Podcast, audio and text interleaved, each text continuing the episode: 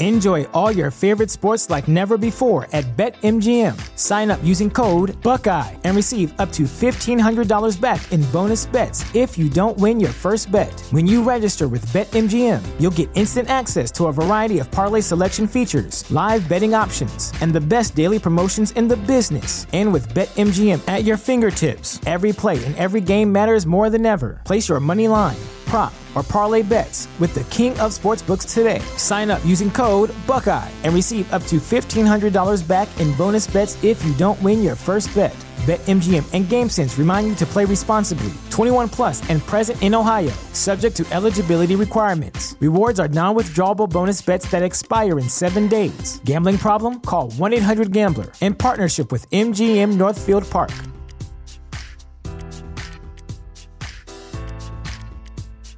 This is the story of the one. As head of maintenance at a concert hall, he knows the show must always go on. That's why he works behind the scenes, ensuring every light is working, the HVAC is humming, and his facility shines. With Grainger's supplies and solutions for every challenge he faces, plus 24 7 customer support, his venue never misses a beat.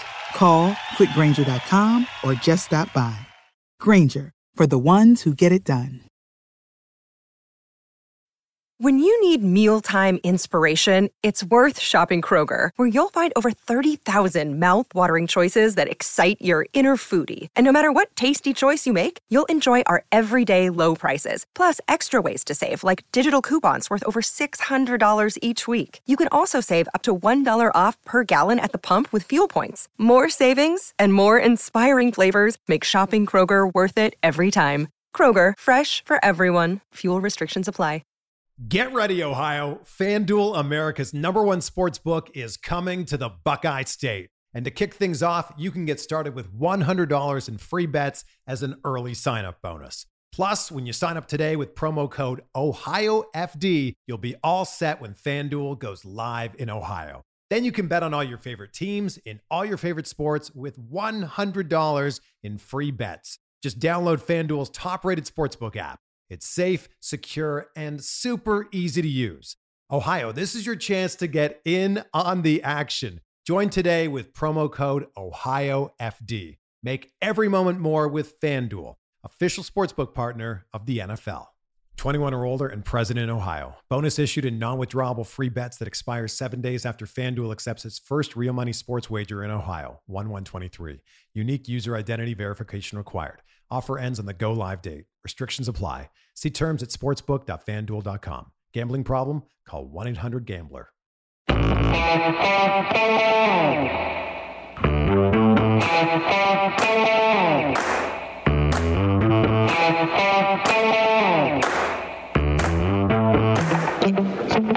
All right, it's a, another film study uh, for August 29th as we're going to look back at the August 28th preseason Week 3 game in Washington. Ken McKusick, how you doing?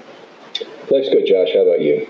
I cannot complain. Um, it, it's again, defense is going to be the fun one this week, not the offense. And we get to start by welcoming Jordan in from the Situation Room. Jordan, welcome back. Thanks, Josh. Thanks, Ken. Appreciate you having me, guys. Always great to have you talk football, buddy. Yeah, hey, uh, 20 wins in a row now.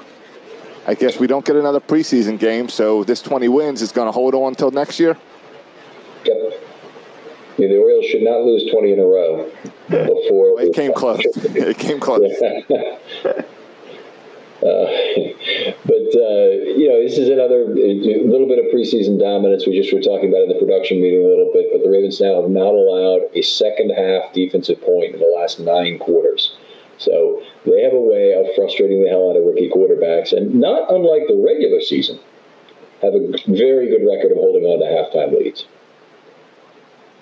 Yeah, they they really just on the back end been really stout, and the depth in the secondaries really showed up. And I, I didn't even think that from a play calling perspective that we saw a complex look overall from from what Wink was running out there. They were just they were just better on the field from a talent perspective than Washington football team at the end of that game. I agree with that. They're not package wise. I don't think they put anything special at all, but they did put out the dime for 15 snaps. So at least they said, okay, we're going to play dime defense because that's what we want to play during the season, and they got the right people in that package for the most part. But they didn't they didn't show off the four outside linebacker package at all, the race car, and they didn't do any of their other special things. They did do a little one guy kicking inside, but it was it was very vanilla dime that they basically played in this game. So I agree. I mean, I think they've still got the defensive playbook closed, and it wouldn't surprise me if we get something completely new for the opener.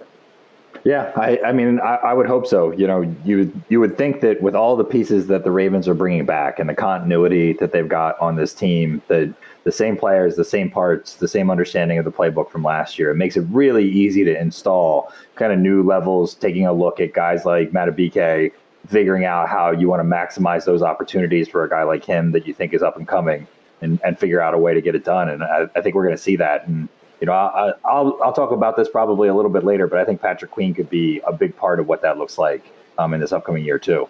Uh, yeah, that, well, that, would be exciting, and I'm, I'm really eager to hear your thoughts. I, I want to go back to what you just said, though, with Madubuike and giving people advantages by matchup, by scheme, by really trying to scheme for your opponent is not something they do in the preseason. In fact, Mike Nolan mentioned during the broadcast that he thinks the Ravens' advantage is that they're unique on both sides of the ball and that since no one schemes against their opponent in the preseason, no game plans for their opponent, that no opponent is really ready for what the Ravens bring in terms of being different.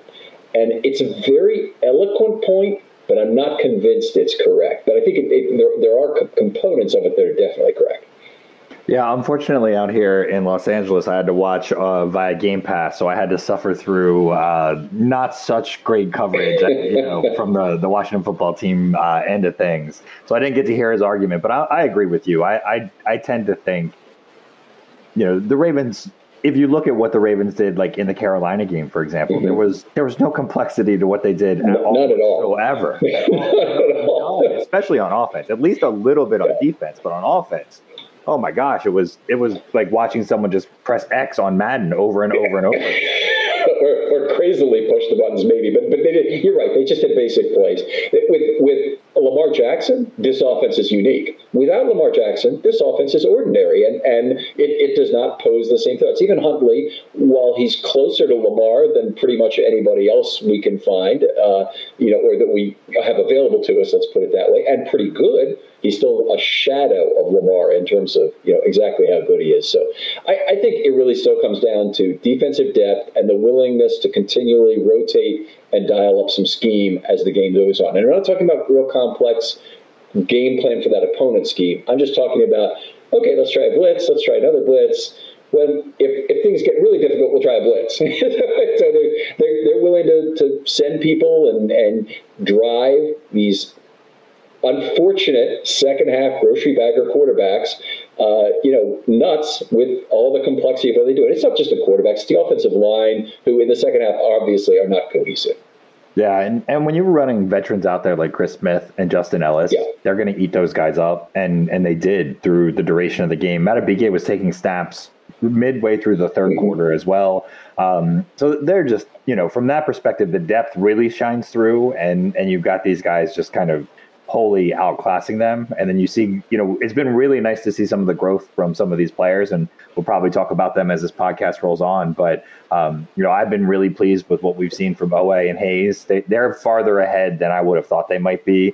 Um, as we got into this upcoming year, I think that we've seen growth from guys like Broderick Washington um, and Madubuike already on the field. And so when you have those, when you have those plus ups, scheme aside, you know, talent is talent on kind of direct matchup is the thing that's going to override the preseason. I think more than anything. Yeah, I, I, agree, and eh, you know, so many of the weapons have already been held back, not just in terms of scheme, but obviously in terms of players too. We haven't seen the Monstars for more than a few snaps. Justin Houston, McPhee, guys like that have only played a couple snaps that are that are you know really established veterans in the league. Marlon Humphrey, does he did he get the field in week one? Yeah, so he's, week he's one, he did. He, he played okay. a series or two in week one, and that was it. That's it. We just got Tavon Young back. We have no idea what kind of a player he is. Hopefully, he's close to as good as he was in 2018.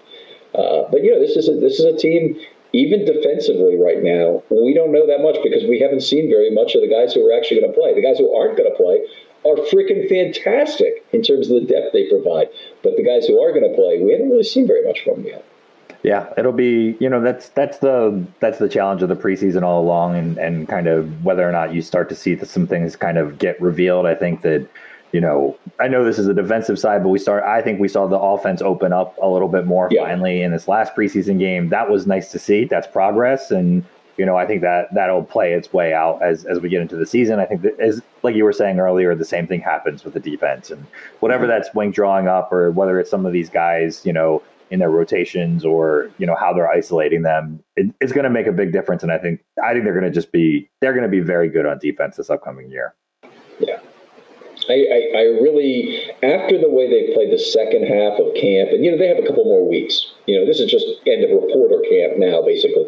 But but the way they played the last few days of camp, it was so brother-in-lawish. You know, first of all, I, I know they wanted to get on the field and beat the crap out of the Washington Redskins, so they got that out of their system, maybe.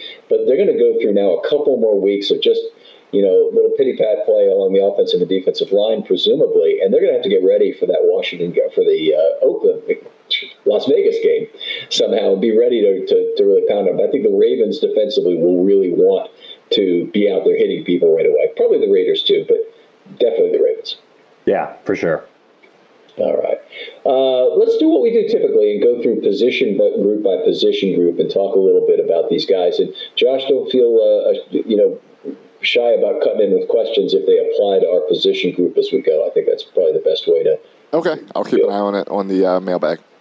All right, we'll we'll, uh, we'll start with the defensive line and and the Monstars are in there for a series. Anything about them? Yeah, they didn't look that great. I mean, they, they were, they were in there for three plays, right? Um, I think there was one rushing play where um, they didn't really kind of get any push and they weren't able to kind of close down the middle of the, the offensive line. But other than that, I think it was pretty vanilla in terms of you get three snaps. There wasn't really all that much going on, so it was it was hard to say that you could take anything away from that.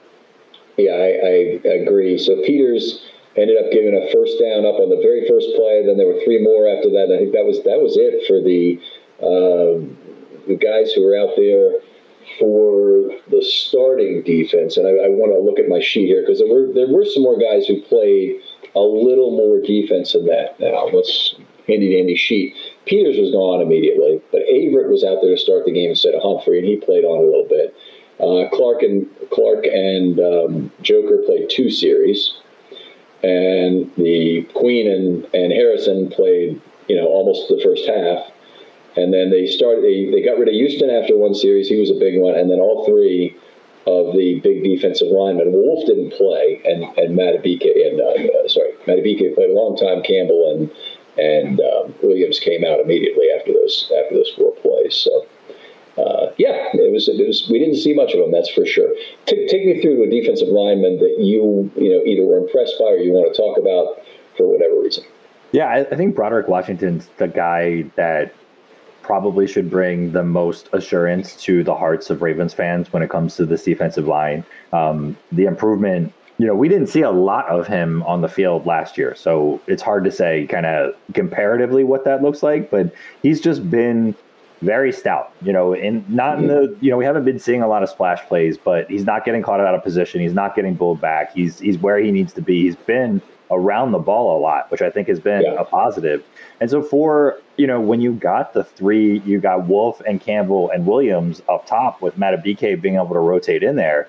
Um, you know, having Washington that to be able to know that you can hand you know 10 to 20 snaps if if absolutely needed because of injury reasons or for whatever comes up that makes me that makes me feel a lot more confident in kind of what we expect from the defensive line on the, the balance of the year and so it's just been really nice to see him regularly contribute week in and week out in the preseason yeah, the Ravens don't use that many defensive linemen per game. They have far too frequently for my taste because I'm I'm not one to take risk in the area of defensive line.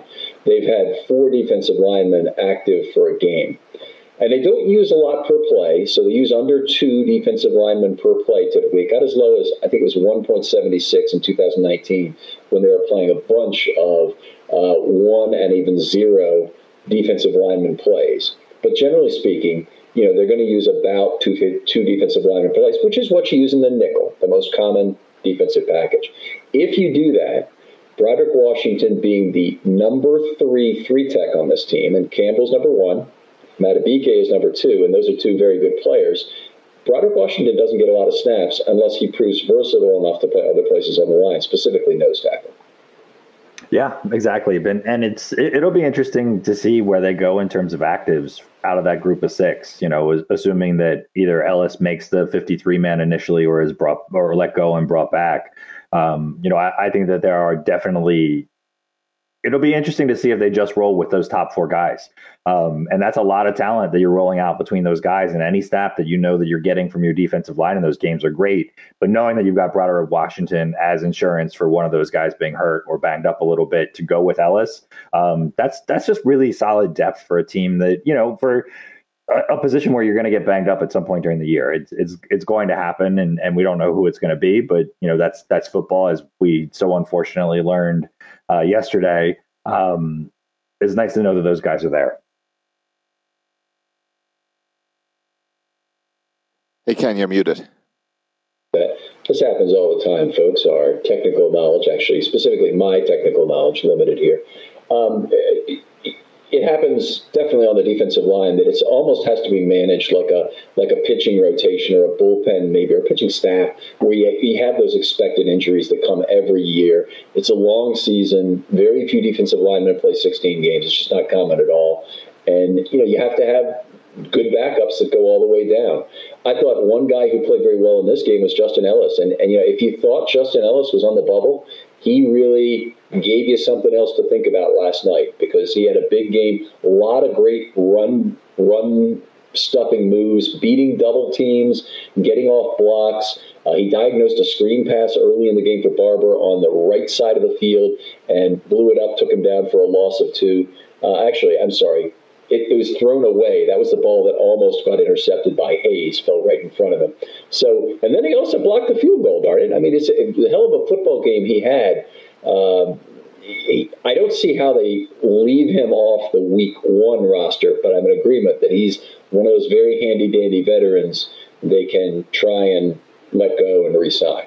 And if, if I recall, the Ravens he was an on the street free agent in the middle of the 2019 season, right? Yeah, that's when the, that's the Ravens signed him. So, you know, my inclination is that the, the demand for him is probably not outrageously high. Maybe maybe a team has a nose tackle injury that happened today that I haven't heard about yet that really needs a nose tackle, and that makes the Ravens think twice about leaving him out there because maybe some team is willing to pay a little bit of extra to bring him in. Um, but ultimately, you know, we've seen what happens to this run defense when Brandon Williams isn't there to play nose tackle. I don't see another guy on this roster that can fill that that role, even if even if it's not as effective as what what, what Williams does. Um, if Ellis does it, no one else can even fill that that role. Um, and so, in in that sense, they've got to be able to bring him back. So I'm I, well. I think you're correct on that, and I would rather have Ellis for 15, 20 snaps a game for the whole year. Plug and play as you need him. Maybe he gets up to 35 in your worst situation. I think there are other guys in the street, and they kind of proved that in 2019. And and since 2019, well, they they got Domata Peko when they did. He was he was very good for the Ravens in a limited snaps. They got Ellis, who was good, but he didn't really play very much in 2019. Uh, did play more in 2020. They really leaned heavily on him, and, and, and that was where he didn't play as well. Um, and then the other guy that, that they have is Aaron Crawford, who's been hurt. We hope makes it to the practice squad. I think because of his injury situation, he's going to make it there and be there for some period of time.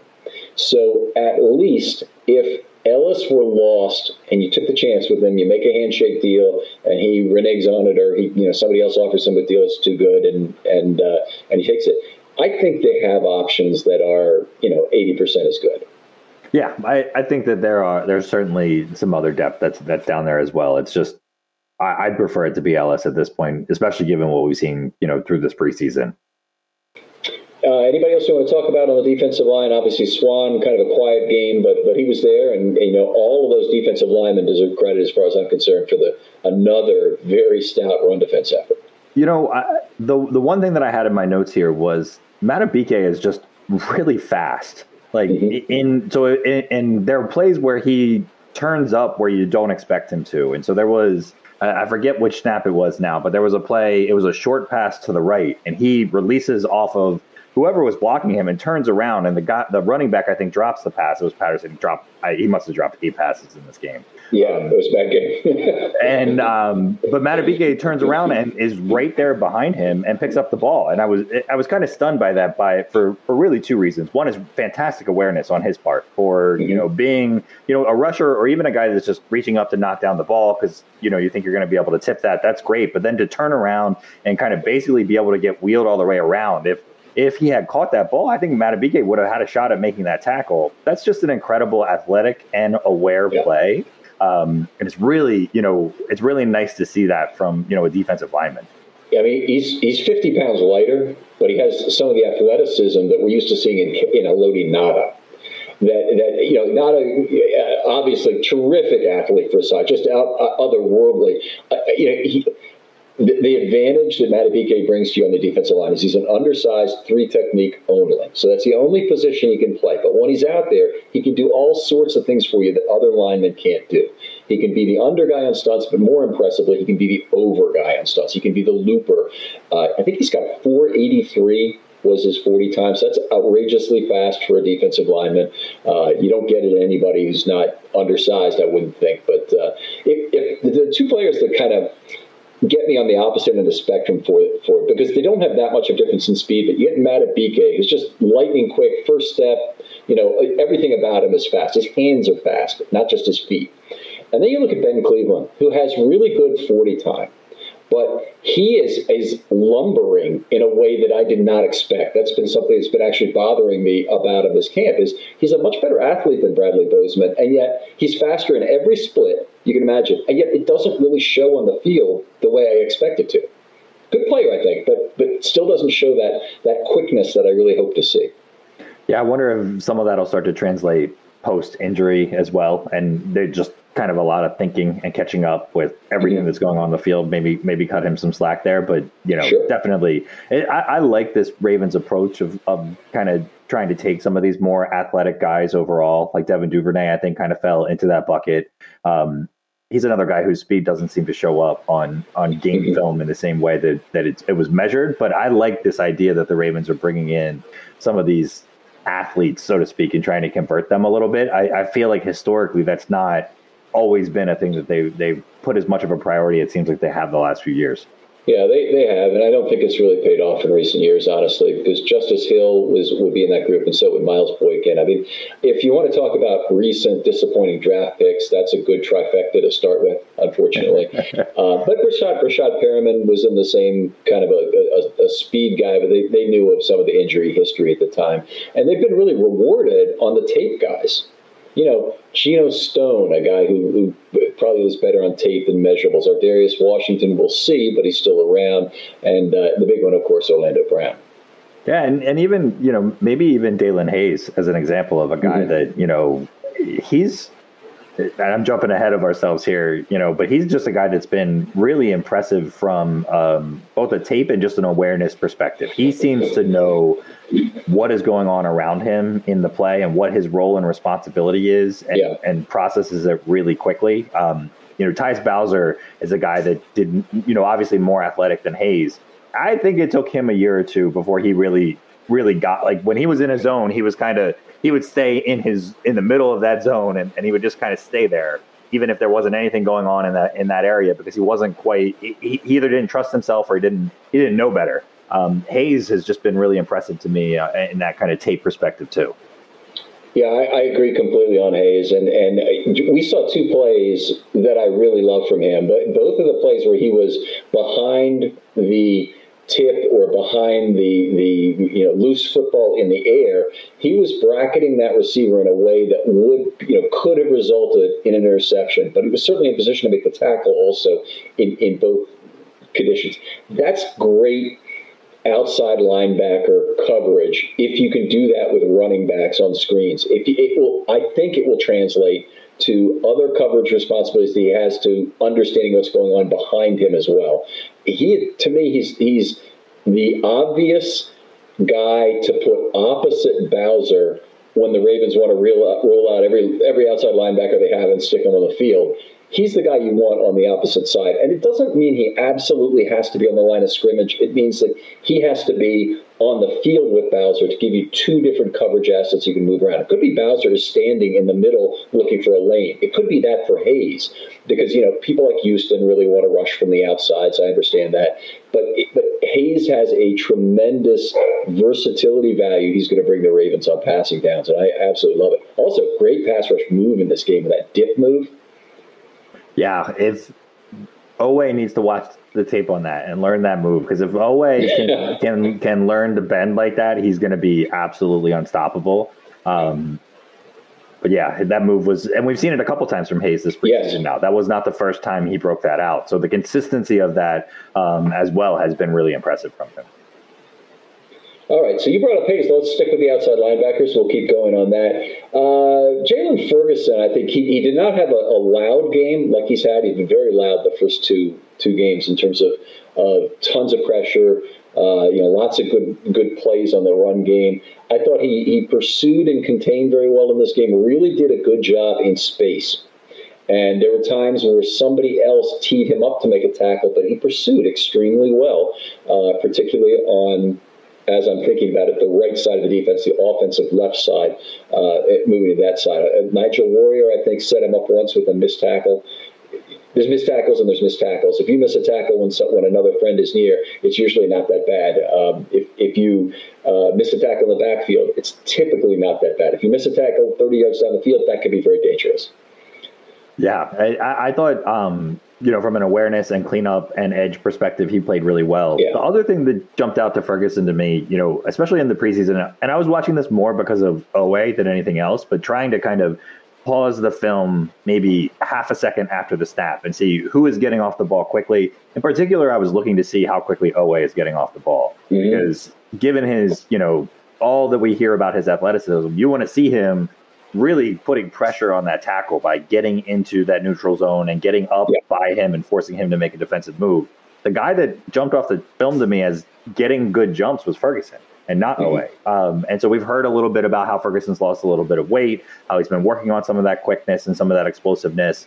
And so I think some of it was just game plan and lack of, I mean, the Washington football team seem to have no snaps on balance in, yeah. in this game. I think they, you know, they probably ran, yeah, you know, they must have run it 20, 25 times. So there were only, you know, 20 ish pass attempts that happened to begin with. So I think it makes it really hard to evaluate from that perspective. But for me to see Ferguson be able to get off the spot like that was really nice to see.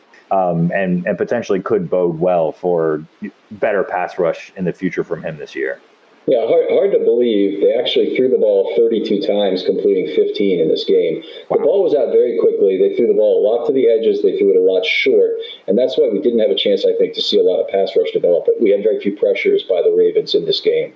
Uh, it was a it was a, a little bit of an odd game from that, or, or maybe it was them saying, "Hey, let's not get our quarterback killed here, or anybody for that matter. Let's get the ball out quickly against this team, and we'll at least do that much game planning for a preseason game." Yeah. All right. If if Jordan's going to mention Oweh this many times, we got to dig in and talk about him because he is part of the discussion in the mailbag about how does he fit into this Ravens scheme, and uh, are you seeing improvements from him as camp goes on? Okay, I, I guess I'll start, and then and then Jordan, I know you have good thoughts on on Oweh. Um, I, I, he has made slow and I think somewhat steady progress. I, I haven't seen any kind of pass rush plan developing where he counters one, goes you know goes to one, then two. We haven't seen a, like a devastating spin move develop. We haven't seen even a inside counter from an outside you know shoulder punch kind of thing.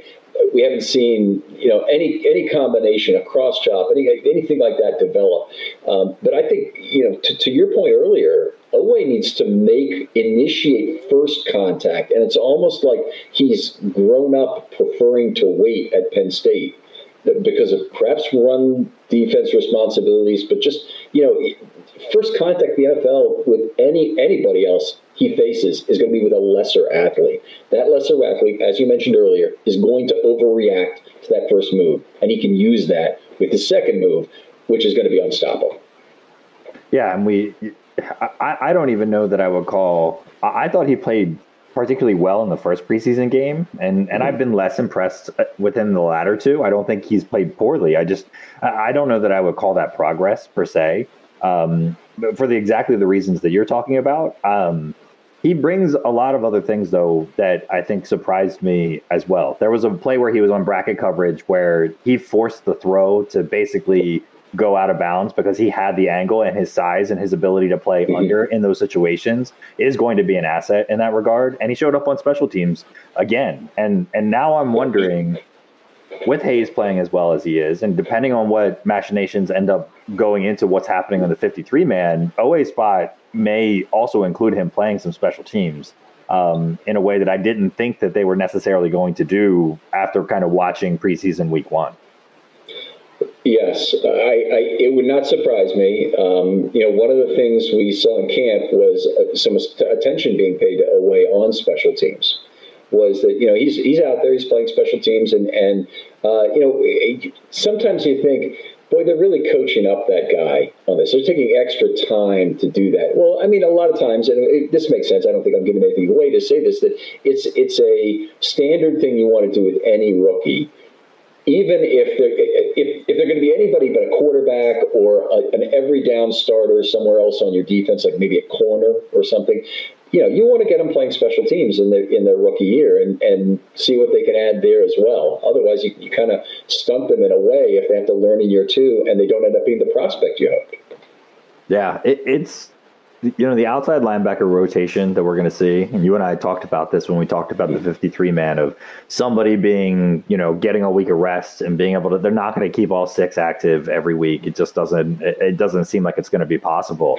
Um, it's going to be really interesting to watch and and it's going to be interesting to see kind of how those parts play out. I think it's a little less confusing now because um, it looks like Justice Hill will at least have a shot at making the roster kind of given mm-hmm. what happened. So I think there would be less demands um, of someone like Oweh potentially on special teams that Hill could take that role back if the Ravens wanted him to be in that role. Um, but at the end of the day, it's it's it's. I think it's going to be really interesting because you know we heard Ngakoue say this when he went to Oakland, which was, and, and I didn't give it a lot of thought when he first said it, but now seeing this rotation of guys, he said my problem was that I didn't have enough pass rush snaps. I basically you know, when he was in Jacksonville, he said I could I was setting myself up all game. It was a process, it was a progress. I was working towards trying to execute a specific move, and by having my snaps limited, I wasn't able to do that.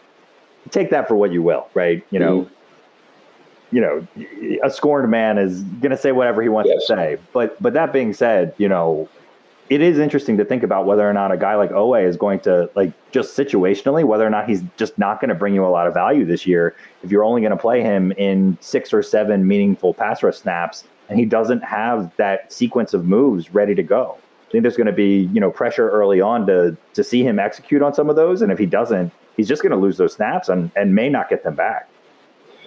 Yeah, that's. I guess that's possible. I mean, he'll have some early down pass rush opportunities. Or sorry, um, uh, rush opportunities one might think if they're trying to find out what he can do on uh, you know as a as a run defender. But the thing you mentioned earlier is his best route onto the field on obvious passing downs, which by the way is a lot of downs against the Baltimore Ravens. It's all the all the all the snaps at the end of the first half. It's all third you know third down snaps. It's a lot of second and tens, and it's all the all the snaps where the game's out of reach, which is the second half in a lot of games. So not to be too much of a homer and whatnot, but you know it's a lot of snaps, and that's how they got to 42% dime snaps in 2019 how how he can be on the field for a lot of those is if he develops his coverage ability. So if he if he can do that, and you mentioned a good play where he's had situational awareness, sorry, spatial awareness to where that that player was behind him, that's invaluable. So you know him and Hayes and Bowser, if they have it, they're going to be on the field for Wink, and he'll sacrifice a true quote unquote pass rusher to get three guys who can cover because that that's a lot more flexibility. And frankly, that coverage flexibility translates directly to free runners and pass rush flexibility. Yeah, and and your point about big leads and particularly the front end of the schedule, um, kind of setting aside the Kansas City Chiefs game is is relatively soft. I think we're going to see a lot of big leads early. We've got you know Miami, Denver, um, the Raiders. I, am trying to remember who else. Kind of some of those other early games. The Lions. Were, yeah, the Lions. It, it, felt like early on there may be some opportunities for him to be soaking up some snaps later in games. Then, um, so he'll get a chance to prove himself, kind of what he's able to bring, and see where that usage is going to come along. Because there's no need to, you know, let McPhee or let Houston kind of be at risk of not being there when we get to the end of the season. Yeah, yeah, I, I, I uh, McPhee, I feel like he could get up two years from now and still defend the run the way he has. I, I might be worried about his first step. I'd want to see that again, but he's just he was such a dominant run player last year, particularly in the playoffs. Uh, you know, I, I, just feel like he could do that again. Uh, we have seen nothing of him this year. He's completely been under wraps. Even at camp, I mean, he's, he's doing very little because it's, it's so much brother-in-law play. Uh, I, I I even wonder who he is anymore. I mean, you know, it's it's it's it's been it seems like it's been longer for him to be on the field than it has been for anybody else at this point. Yeah, that's true. We we've not really seen or heard anything from him up to this point. So so that will be interesting. But I also um, I'm not that concerned about him. I think I think like you said, we he was so good at in the playoffs, but you know he's right around that age where also when it's gone, it's gone. Um, yeah. And so I think that'll be definitely something that, that the Ravens will need to keep an eye on. Well, they, they, they will if if they carry six outside linebackers, they'll be able to make that choice if they need to. They you know they had they cut Tim Williams in the middle of the season in what seemed like a fairly rash move uh, you know, I think we've people would agree since then it wasn't that bad a move at all, given how the Ravens' outside linebackers have gone, and you know where Tim Williams has gone since then. But uh, yeah, it's I, it, it, with the depth they have, they certainly would have the ability to do that. And you know, Chris Smith is a seventh right now on this team. I mean, he's playing very well this preseason. Uh, another guy who really impressed me in this game again. Uh, but he's impressed me the whole the whole preseason, frankly, with what he's done uh, versus the run versus the pass. He's you know, he's, he's been in there mostly as a situational pass rusher, been effective, but he's played both inside and outside, so I like that as well. Yeah, I've been really impressed with him, and uh, it, it's there's there's just not a spot for him right now, which is too bad. But um, you know, it, maybe he gets the practice squad, maybe he doesn't sign anywhere for a few weeks, and if the Ravens need him, he, they're able to, to call him. But I, I'd imagine, I imagine he's going to be playing on an NFL roster and, and taking meaningful snaps for somebody when when the season yeah. starts. Yeah, I'd be shocked if he wasn't. I mean, a lot of teams want five outside linebackers. Uh, some only want four, and maybe those teams are already full up. But a lot of the teams that want four, they mess it up because they draft as if they're trying to get four, and then they fall short. It's it's a it's, it's always you're working towards a towards a deadline and using the deadline as your guide for how hard you want to work, kind of thing, and uh, and then you fall short. But we did have a question in the mailbag, Josh. I think about about Chris Smith, and it had to do with. Um, uh, let me see if I can remember it. Yes. If the Ravens traded Ferguson, would you be comfortable with Chris Smith as the sixth outside linebacker, or would you fear a significant drop off? And then also, what else do you lose? I believe was was, was part of that question. Anyway, I'll, I'll embellish the question like that. Yeah, you know, I'm I would I would have very little. I'd have low end interest in that. I, I, would rather cut Chris Smith and let the team that traded for Ferguson sign him and take the upside of Ferguson really like the light switch going off and him being able to take it to the next step. I mean, you, you don't get all those sacks even if it's against inferior um, competition in college without having some idea of how to rush the passer and, and some skill in that regard. And so if his athleticism has gone up a notch um, and that was what he needed, then it would be a huge loss. We've seen there's too much PTSD for me from Za'Darius Smith leaving and and us like letting a, a, guy go that we shouldn't have let go that also took time to evolve. I think I think through his first three years, I was not terribly impressed with him.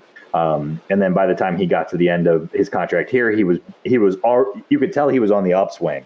Um, and I think the Ravens should have invested in that and and uh, clearly were missed the boat on on that one. So I, I, think that upside is not worth the value of what Chris Smith brings in the future. I think from a game day perspective, they would be maybe just fine or even a little better off with Chris Smith because he has the ability to kind of move into that Jihad Ward, like play mm-hmm. on the defensive line, be that third guy from time to time um, in a way that Ferguson can't. Yeah, I, I, am not sure I agree on Ferguson being able to be the guy in the defensive line. They used him there last year. I'm not saying he was tremendously productive, but he's a more productive pass rusher in general right now, and I'm not sure he couldn't give you something there. Good length to play on the inside for Ferguson. So he's a guy who might be a, become a good under player as well on some stunts. So I, he, I don't think he really has the quickness to be the guy you want on the overs regularly, but I think he could be a good guy on the unders. And that also takes a big first step. It doesn't just take the um, uh, the length, but the length certainly helps. Yeah, for sure. But the upside, I think we we're kind of in agreement. You, you, if you're going to draft a guy like Jaylon Ferguson, you need to ride it all the way out. Yeah, no, I, I would too. I think I think you let him become Paul Kruger, and, and if that's the way it ends up, we lose him, and and you know, there's not going to be money. At least I don't think there's going to be money to sign another outside linebacker down the roster. And unfortunately, that was really the situation with Za'Darius too. They just they, they didn't consider themselves as really having the money. If they knew how good he'd be, they would have paid it. But you know, th- there's always the injury risk and the other things. They didn't really want it at that, you know, at that time in terms of a big contract. Uh, let's see. Any other outside linebackers we talked about? We talked about Hayes, Ferguson, McPhee. We touched on. Uh, I, Houston just was in there for a couple snaps. Obviously, there's nothing really to talk about there. Really like what I've seen from him in camp, in terms and, and, and all the videos we've seen of him helping these young outside linebackers. Yeah, in uh, in the one series that he was in on, he juked the tackle literally out of his shoes. I, I don't know if you, you caught that one. The tackle just fell over, and and Houston ran by him because it was it looked like a crossover in a basketball game, and Houston would you know fake to the outside and went inside and just ran right by him. It was Euro amazing. Yeah. Euro step, yeah. So and that, that was a ball out quick on the right side. Was I it from so. Allen? Yeah, yeah. So, yeah. So, yeah there was there was no kind of pass rush like uh, statistic to kind of be measured there, but I, it just amused me to see the tackle fall over. that's a, that's a bad look. I'm sure that didn't help him. You know, I will say the, the, the Washington football team had some fine pass rushers in the game in that second half, both 57 and 58 uh, you know, look like actual players to me. That you I, that they had a lot of pass rush notes against Schofield and against Ealy at the end of that game. Um, that, that, I was very impressed by, but uh, but I wonder if they're if they're either of them ends up a street guy uh, mm. at the end of this period. But it seems like there might be other players on the street. These guys are really both defensive end types, but they're a lot of quickness there. All right, we're ready to move on to what do you say? Inside linebacker? Yeah, this one should be pretty quick. okay. Uh, sure. The only I've got one guy I want to talk about. Who would you like to talk about first, though? Yeah. Well, you know, Patrick, I mentioned this earlier. I think that there's an opportunity for the Ravens and for Wink to to really dial up Patrick Queen's usage blitzing on third downs. We saw it in the first series where he absolutely blew that play up, and there was a dedicated blocker that he just squeezed right by um, right. and ended up blocking nobody, and he was in the quarterback's face immediately. I, I think that I think it's an area where if Queen is not going to be, and and they, he should get the opportunity to be, but if he's not going to be great in terms of pass defense, I think they really need to dial up his usage in terms of blitzing the quarterback because he's he's really good at it.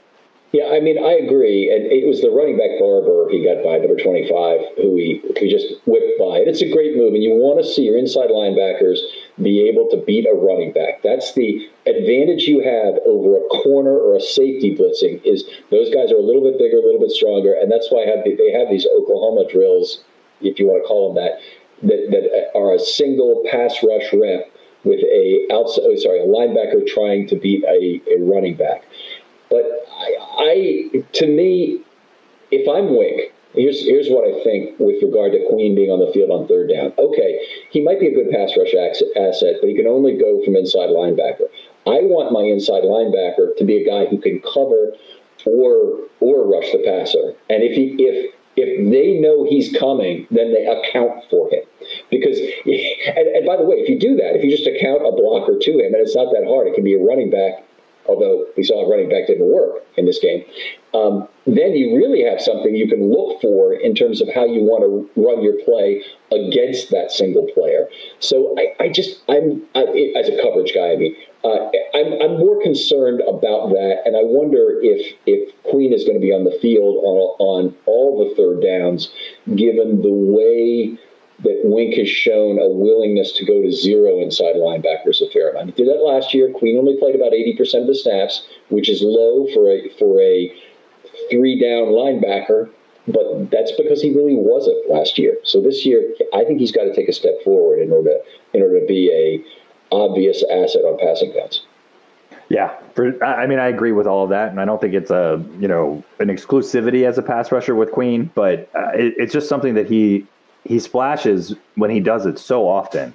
Um, right. That that I, I, think that there has to be a way to find an ability to use it more. Well, you know, one of the things that's been criticized tremendously is the Ravens' ability to get pass rush on first and second downs. I guess the question I'd ask is, how about doing it then?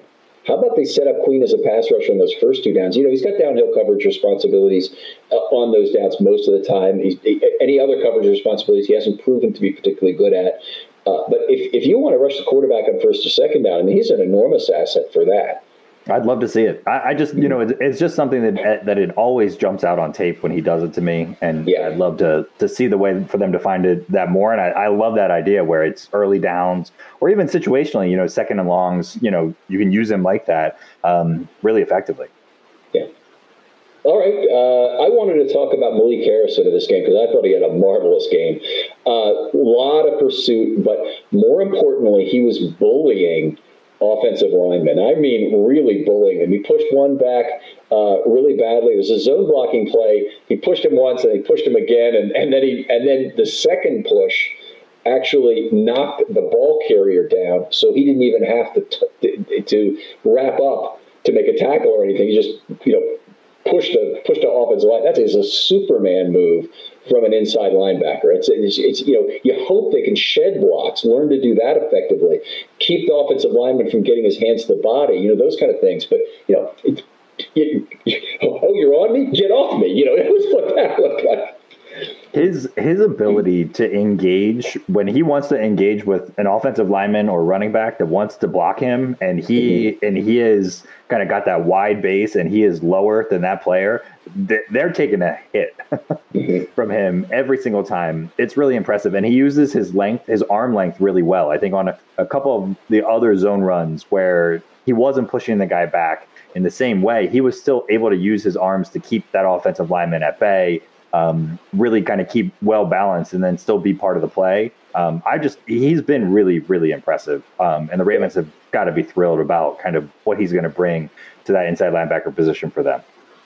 Now, this is one another interesting point for that a lot of people have made is could Harrison play outside linebacker for the Ravens? Now, the Ravens are so stocked at outside linebacker. Why would you even be bothering with that question now with the shortage of inside linebackers they have? And you know, Harrison seems to have a fairly secure spot there, at least for some play.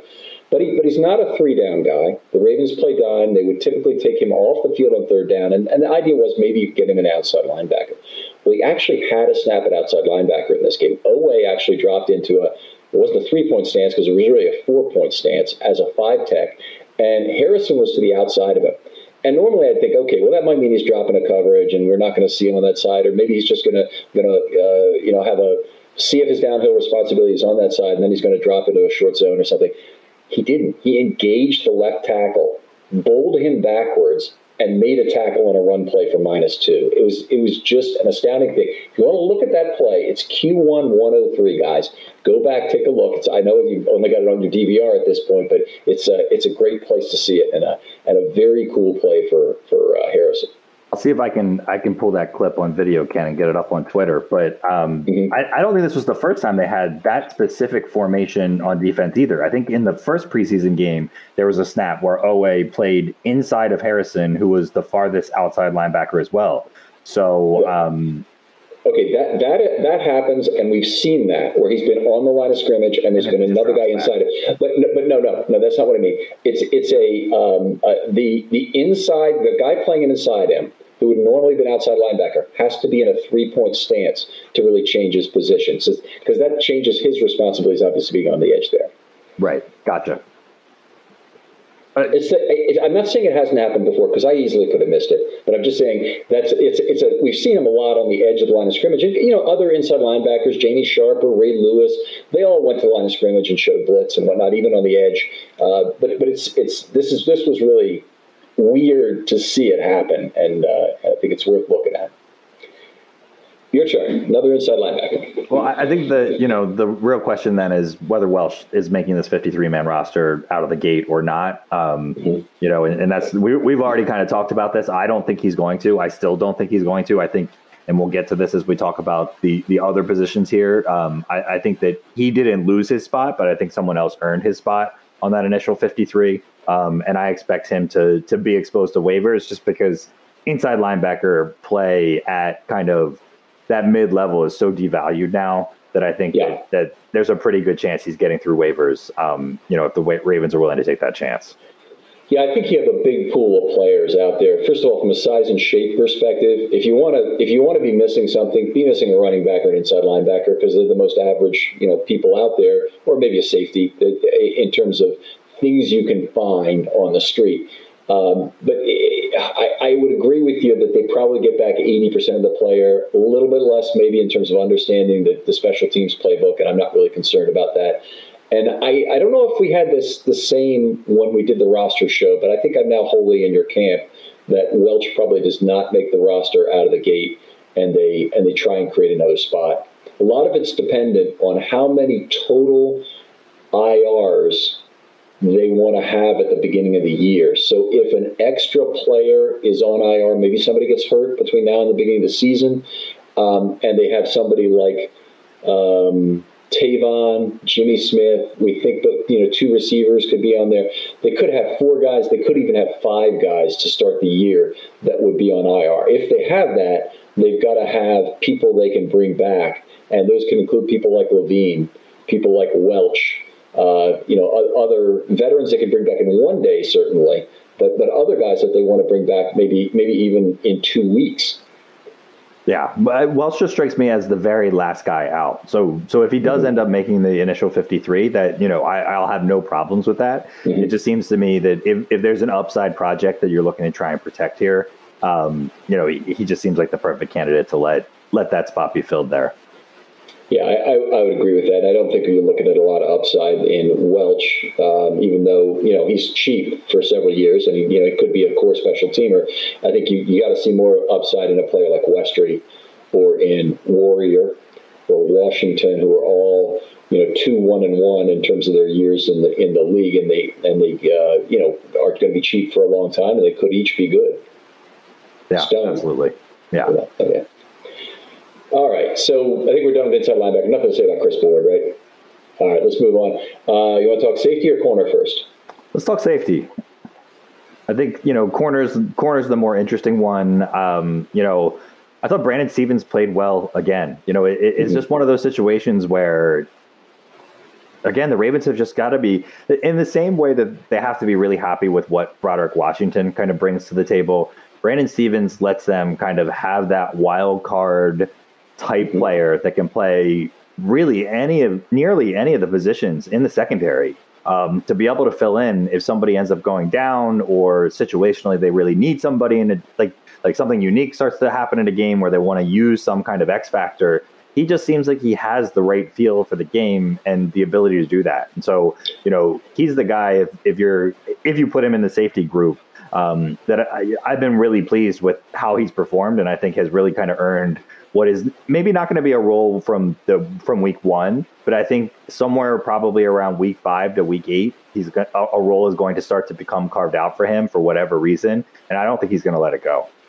Pretty good chance that happens due to injury. Of course, excuse me. I think he's the first guy up at slot corner. We'll see. I think he'd be the first guy up on either back end spot. We'll see. So eh, that gives a lot of opportunity, obviously, for him to him to be there. I think he'll be active every week. I think they'll use him on special teams. And you're right, what we saw in terms of versatility is just ridiculous. Guys played slot corner, he played outside corner for either one, I think one series in this game, and he played on the back end. And I, I couldn't really tell you if he's, you know, been probably has played less strong safety than he's played free safety, but he's played both. So, I, other than dimeback, I really can't think of a position he hasn't played. And the not playing dimeback is really more a function of Levine is there to do it than he's not able to pick it up. Yeah, exactly. It, it's it's nice to have these kind of versatile players mm-hmm. filling in, and you know, especially you know with Jimmy Smith still banged up and and all of that. You know, it, it's it's just a, a nice, really nice depth piece for the Ravens does he become like a lot of a lot of guys are that guy who can fill in at a position when somebody's like maybe a little hurt, and, and he'd be great for that. I'm, I'm not saying that. Is he even more of an X factor that your slot corner is not getting it done in the first half against somebody, and this is a potential change that you can throw at him, like like. You, you can't cover some tight end for whatever reason. Okay, you know what we're to do? We're to throw Brandon Stephens on that tight in the second half, tight end the second half, the whole game the whole rest of the game. It's going to be fascinating, and not just from the Stephens perspective. And the way you talk about it, I think for sure, right? Like you know, kind of like the yeah. moment in Remember the Titans where they let the running back play corner because you know the yeah. corner can't cover, right? Uh, I think yeah. that he certainly could. We could have moments like that, and Wink is just going to have so many options at his disposal, especially from this like secondary perspective. Um, and we'll talk about it when we get to some of these corner guys too. I mean, you know, I think Ar'Darius Washington and Nigel Warrior could be considered either a safety or a corner with yeah. the way that the Ravens have used them, and the the deception that that's going to allow Wink to utilize, and and then just kind of the chess pieces that he can rotate in and out situationally is going to be fascinating. You know, that's a great point. If you go back to Rex Ryan in 2006, he had some uh, large number of outside corner rush snaps that year, which is very, very rare. I mean, you look at the, count them on one hand for like Jimmy Smith's career, uh, you know, in terms of maybe two hands, in terms of the total times he's rushed the quarterback on a play. But in in that in 2006, they had like something like five on one side and six on the other, and Samari Rolle actually sacked Michael Vick in a game. It's it's that kind of flexibility was made possible by the fact that Dawan Landry was in his rookie year and was a guy they really trusted immediately to drop down into, into coverage on that player on the outside and take him. It wouldn't shock me if they if they thought we could do that with Brandon Stephens. This gives us an extra pass rush option. If they if they line up shallow, you know, if, if, if they line up with their wide receiver closer to the line of scrimmage on one side, closer to the uh, the tackle on one side, that gives us an opportunity for a quick pass rush off that side. And we're going to take it if we see that look and have Brandon Stephens cover that outside guy. Yeah. And the, the wildest part about this is that we're also talking about guys pretty far down the depth chart, right? This, this yeah. is this is actually putting aside any conversation about DeShon Elliott, who I think if you're trying to pick a Ravens player that has the highest potential upside to grow from what we saw from last year into some exceptional level of football player, he's probably on that list. He has the most, mm-hmm. I think, room to kind of like grow up there. The Ravens haven't really, you know, they haven't really had a free safety, um, you know, be able to kind of fill within that role last year. So he has the opportunity there. He's also great at the line of scrimmage. He's got a really great nose for the football, great, great in terms of kind of forcing fumbles and just being around the ball. So you've got all of that, and and yet we're still talking about Brandon Stephens in this way. And so this is not to take away for Brandon Stephens. It's just that you you it really there is an, a little bit of an embarrassment of riches in the secondary right now for the Ravens, and they seem to have really gotten a knack down for for picking up some of these guys the right way. Do, do they have one more trade they could make?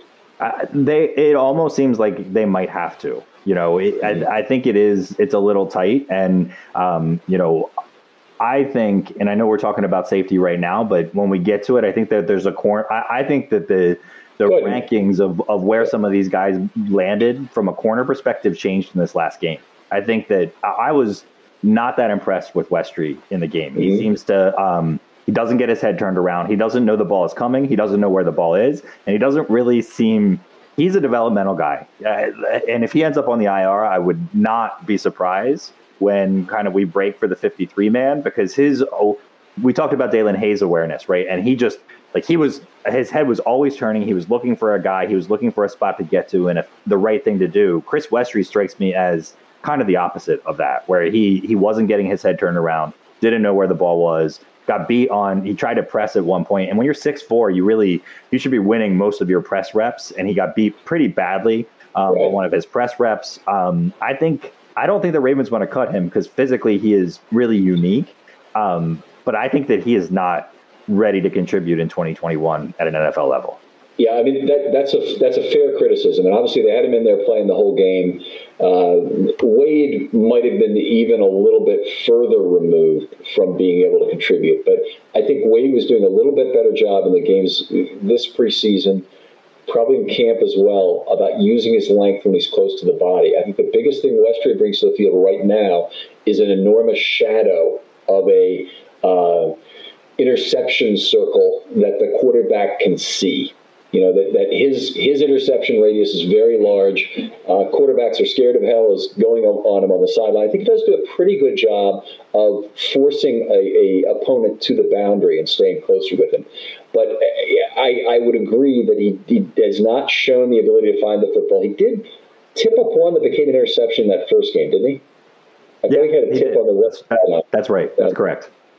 And, it might have just been this game. I just thought that he, he, he, didn't play particularly great, but I also think that if, if you look at what Ar'Darius Washington and Nigel Warrior brought to this game, they were both phenomenal. I mean, Nigel Warner, Warner Warrior Warrior played outside corner in this game, mm-hmm. which is something that I did not think that the Ravens were gonna. I mean, he played it for like almost two full quarters, um, and and it wasn't wasn't something that I would have expected him to be able to do, and something that I thought he did pretty well.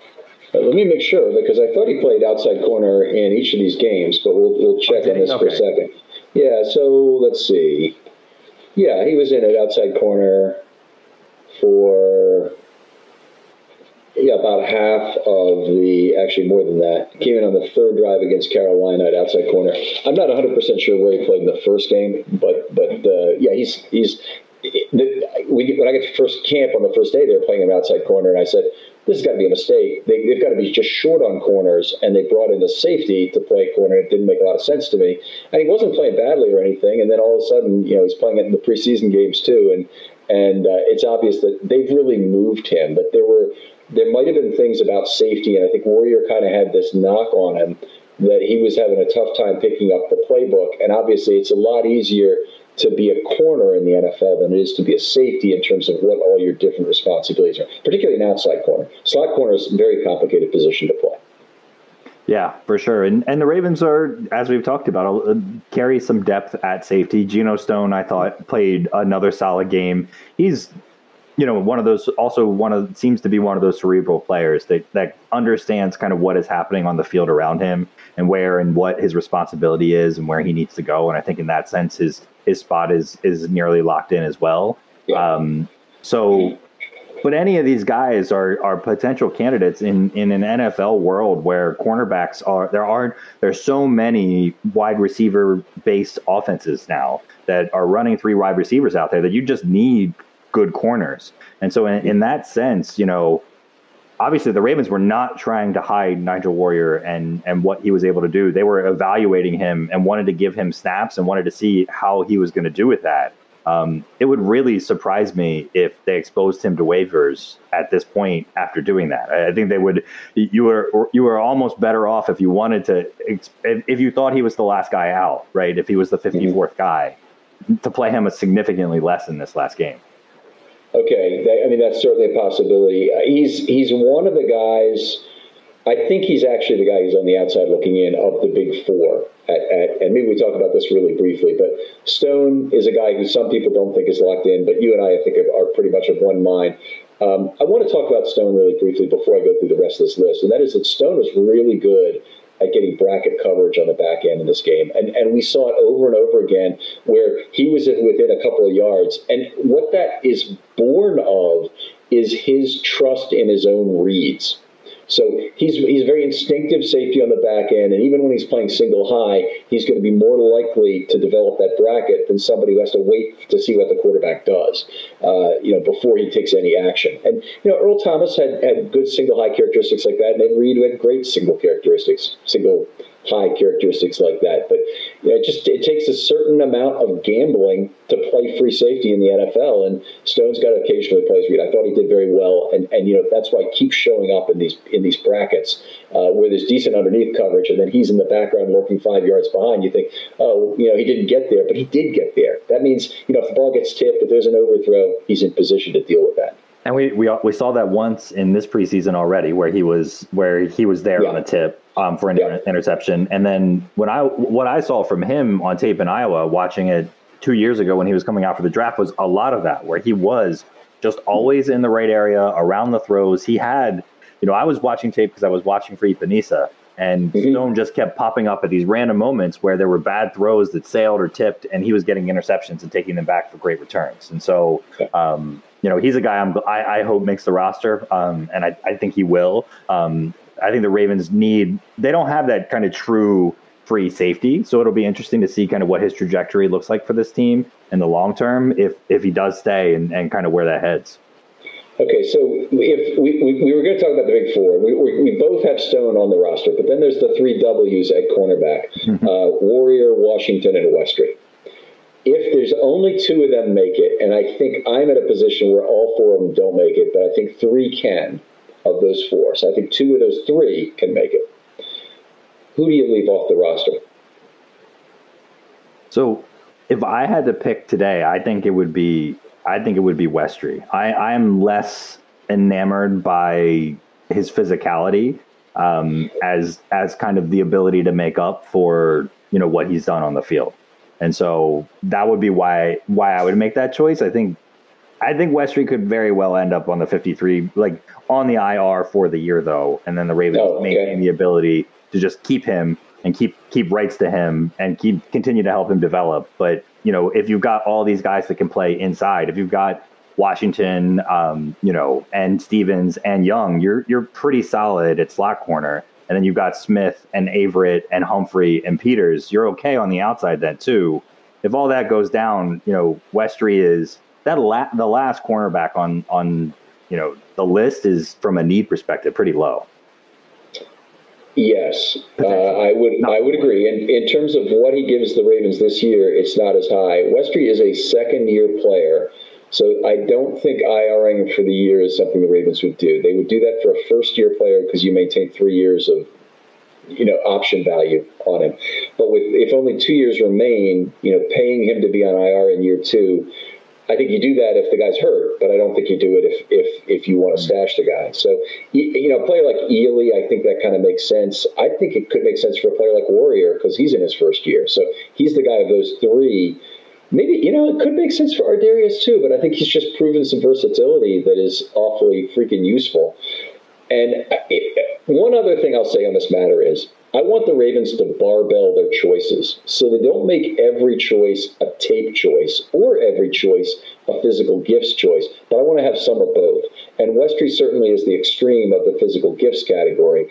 I think he's got the highest upside of the three by far. Uh, you know, relative to Warrior and Washington, I just don't think there's any doubt he's got the highest upside. Doesn't doesn't mean his percentage chance to get there is all that high. But I, I think the Ravens probably like him more based on point of entry. It's not a lot to go on, but he's the first guy in. That that tells me something. Yeah, and I think whoever, if if there's not room for all four of those guys in the initial wave, I think that whoever is left behind is likely going to be traded. I, I think it's mm-hmm. just given the need of corner around the league, the tape that's out there for all these guys, and they've all played enough now that they could get value back for them. You know, maybe the Ravens move from, you know, just keep keep moving that seventh round pick that they got from the Patriots, Yeah. move it up another round or two. Um, you know, if, if they need to. Well, is and I, I certainly hope they, they would get something like that. Would you go as far to stay young at corner as trading Anthony Averett? Would be the next question because he's the guy who might have the most value. You might be able to get a either either in season or well, probably in season maybe it doesn't matter as much, but but now you know you might be able to get a four for Anthony Averett at the really extreme. If some team goes into the season with a significant hole at cornerback, and you know they see Anthony Averett as a potential solution, I think you could you could do pretty well in terms of what you get. And then if you were fairly ambivalent to your other options below that, then that allows you to keep all of these guys. Yeah, I, I the gap between I mean, I, I agree completely. I think there's value, potential trade value in Anthony Averett, but the gap from Westry to Averett in terms of what he's going to give you on the field if you need that player That's to huge. be playing Yeah. is so significant. It's not uh, to me. That's not even worth. It's definitely not worth a fourth round pick. I'll start to think about it for a third. The second, if they get a second for him, then it's just- right? You know, just, just just to put it on a spectrum of kind of where where where then okay, there is a value point where I say okay, that gap is not worth kind of holding on to. Um, to me, a fourth round pick is certainly not going to be worth that gap in this year when I view this as a Super Bowl contending team, and I think the Ravens yeah. do as well. And, and, so I think as a result of that, that you keep him. That being said, maybe there's some team that does have an injury right before the trade deadline, and they are willing to do something really stupid. And, and maybe it's not a straight up second, but it's a second for a fourth and Averett or something like yeah, that, where it like makes that. a lot of sense for the rate. Then I'm definitely consider that. Um, you know, at that point in the year, you also then know what your your health of your cornerbacks look like too. Is Jimmy yeah. Smith come back? Is he playing well? Do we see development from Warrior, Washington, Westry, you know, along the way as well? Yeah, and, and they'll know that in practice. We won't know, of course, as fans because we won't have seen them in a game. At least we hope not. so, knock, on, knock on wood. Yeah. All right, my friend. Uh, let's see. Anything? Do you want to talk defensive MVPs from this game, or I got them in my article? If you don't really care, that's fine. I, you know, there, were. It's so vanilla, and it's so. It was so. Washington just seemed like they didn't particularly care about this game on offense anyway. So it's so hard to kind of say, "Oh, this player did so exceptionally yeah. well." that's, that's, that's fair enough. So uh, uh, we won't do that then. What, there's one other guy I want to talk about because he kind of almost is a is a wrench in the Ravens' plans in a little way. Wrench, a, a, an asset, a opportunity. I'm not sure what, but Tavon Young. He's either the Ravens have to know whether he's going to be healthy enough to start the season pretty much by Tuesday. Because if they do that, they can make handshake deals to get him through to IR, and then that, that every veteran that they can, or every player, I'll say, that they can do that with, you know, they now have the options available to, to make that happen. In terms of a veteran, you can cut on a wink wink deal and bring back. And the more people that they could do that with, essentially the more flexibility they have. So to me, to my way of thinking, I mean, we haven't we don't know what Tavon where Tavon is right now because we've hardly seen him on the field. Um, even even in practice, he really hasn't played that much. So I'm, I'm you know, I, I really question you know, where do the what do the Ravens need to know by Tuesday about Tavon Young in order to say, hey, you're going to start the season on IR. We might need you at some point this year, but we also want to keep Ar'Darius Washington and, and you know, uh, you know, you commit to not having him against the Chiefs. I guess is the biggest deal.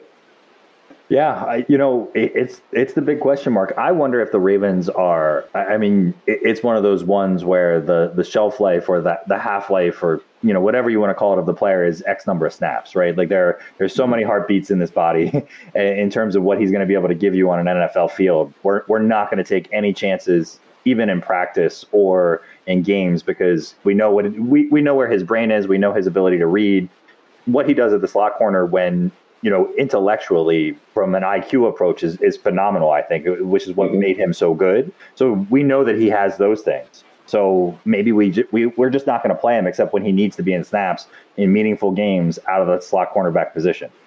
It's too bad when you have to do that with your 26 year old corner. I don't, I, I don't know if that's right, as opposed to your 33 year old situational pass rusher. Right. Well, and and McPhee's getting the same treatment. So and and so and justifiably, you asked the same question about Pernell McPhee. So I think it's mm-hmm. just as just as reasonable to ask that question here about Tavon Young. But I think in the broader scope of things, I, I think the Ravens are just keeping him on a pitch count so to speak. Yeah. And, and that's why it's, you know, the reason he didn't take any snaps in the Panthers game was allegedly the field.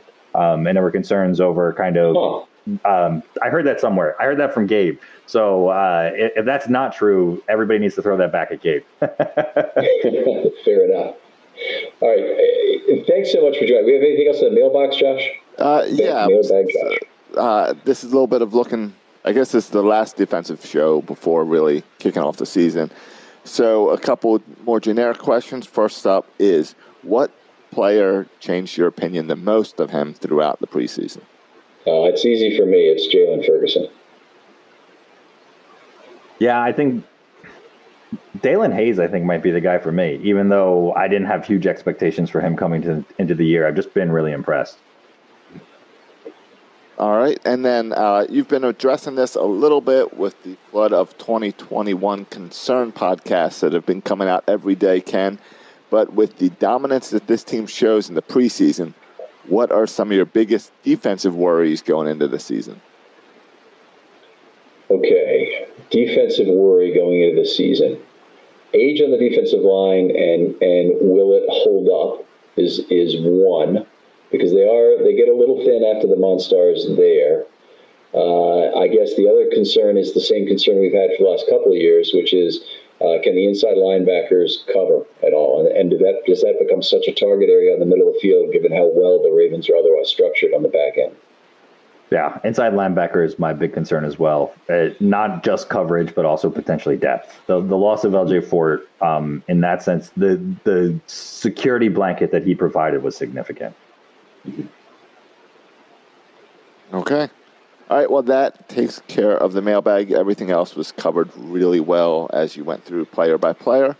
Uh, remember to get in your questions for the offensive uh, using the hashtag film study mailbag. And I'll just let you know right now, we'll discuss the injury and Dobbins and what to do. So you don't need to submit that into the mailbag. Uh, but anything else that you want to get in there, we'll be sure to hit on tomorrow's show. Ken, who's coming up as the guest for the offensive breakdown on Monday evening? I, I, should know this, and I am not looking at it right now. To no. oh, it's Kevin Kevin Oestreicher from uh, Locked On Ravens. That's who it is. All right, great. He's a great guest, so that'll be a good show as well. Um, tomorrow is when we're going to learn more about the Ravens. Do either of you want to touch the Dobbins situation today before the Ravens speak out well, I, tomorrow? Let's hear your thoughts, Jordan, on, on how would you repair that situation right now? I, would be rolling with with Ty'Son and McCrary if you need to call him up from the practice squad. Um, you know, if Justice Hill isn't healthy enough to be active, then that's that's kind of the bigger concern that there's not quite enough depth. But I've seen enough from Ty'Son. Um, and Gus Edwards has looked really good this preseason. Yes. You know, for as, as much as I, I love J.K. Dobbins and I wish him the best in his recovery, et cetera, Gus Edwards has looked really good um, behind good offensive line play and bad offensive line play yeah. so far this preseason. Well, Ty'Son Williams looked terrific in the second game, not just as a runner, where he was outstanding, but as a blocker, and really looked good in in uh, in that respect. So I'm looking forward to that.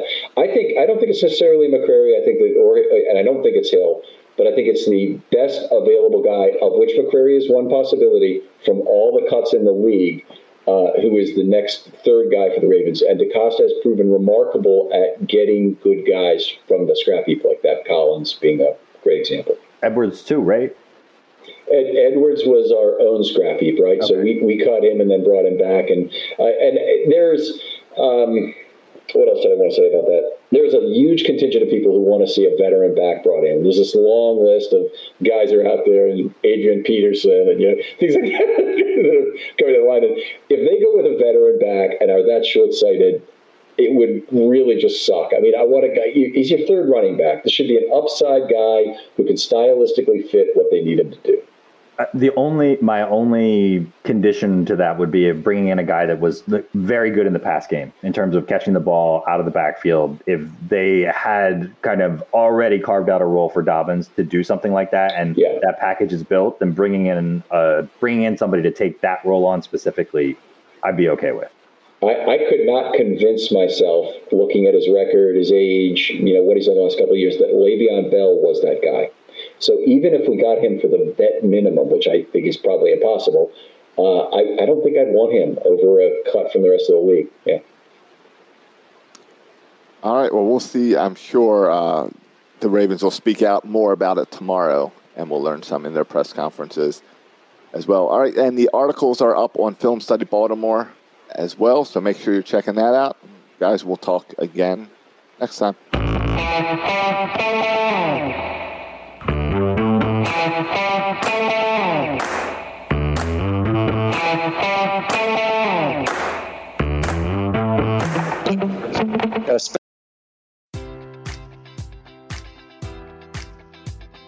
Enjoy all your favorite sports like never before at BetMGM. Sign up using code Buckeye and receive up to $1,500 back in bonus bets if you don't win your first bet. When you register with BetMGM, you'll get instant access to a variety of parlay selection features, live betting options, and the best daily promotions in the business. And with BetMGM at your fingertips, every play and every game matters more than ever. Place your money line prop, or parlay bets with the king of sportsbooks today. Sign up using code Buckeye and receive up to $1,500 back in bonus bets if you don't win your first bet. BetMGM and GameSense remind you to play responsibly. 21 plus and present in Ohio, subject to eligibility requirements. Rewards are non withdrawable bonus bets that expire in seven days. Gambling problem? Call 1 800 Gambler in partnership with MGM Northfield Park.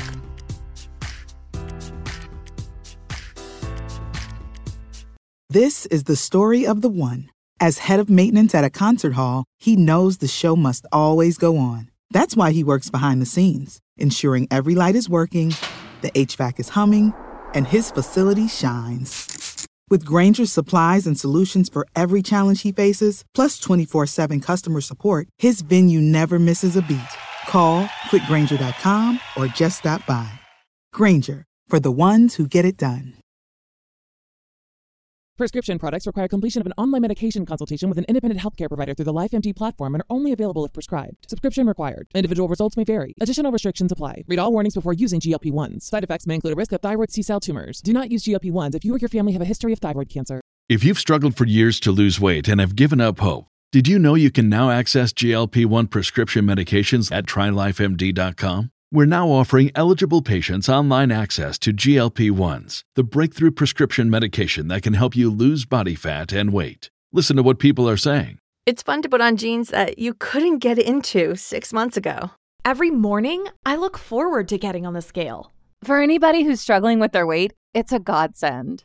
And here's the best part your insurance may cover 100% of the cost of your medication. So go to trylifemd.com to have your eligibility checked right now. Get started today at trylifemd.com. That's T R Y L I F E M D.com.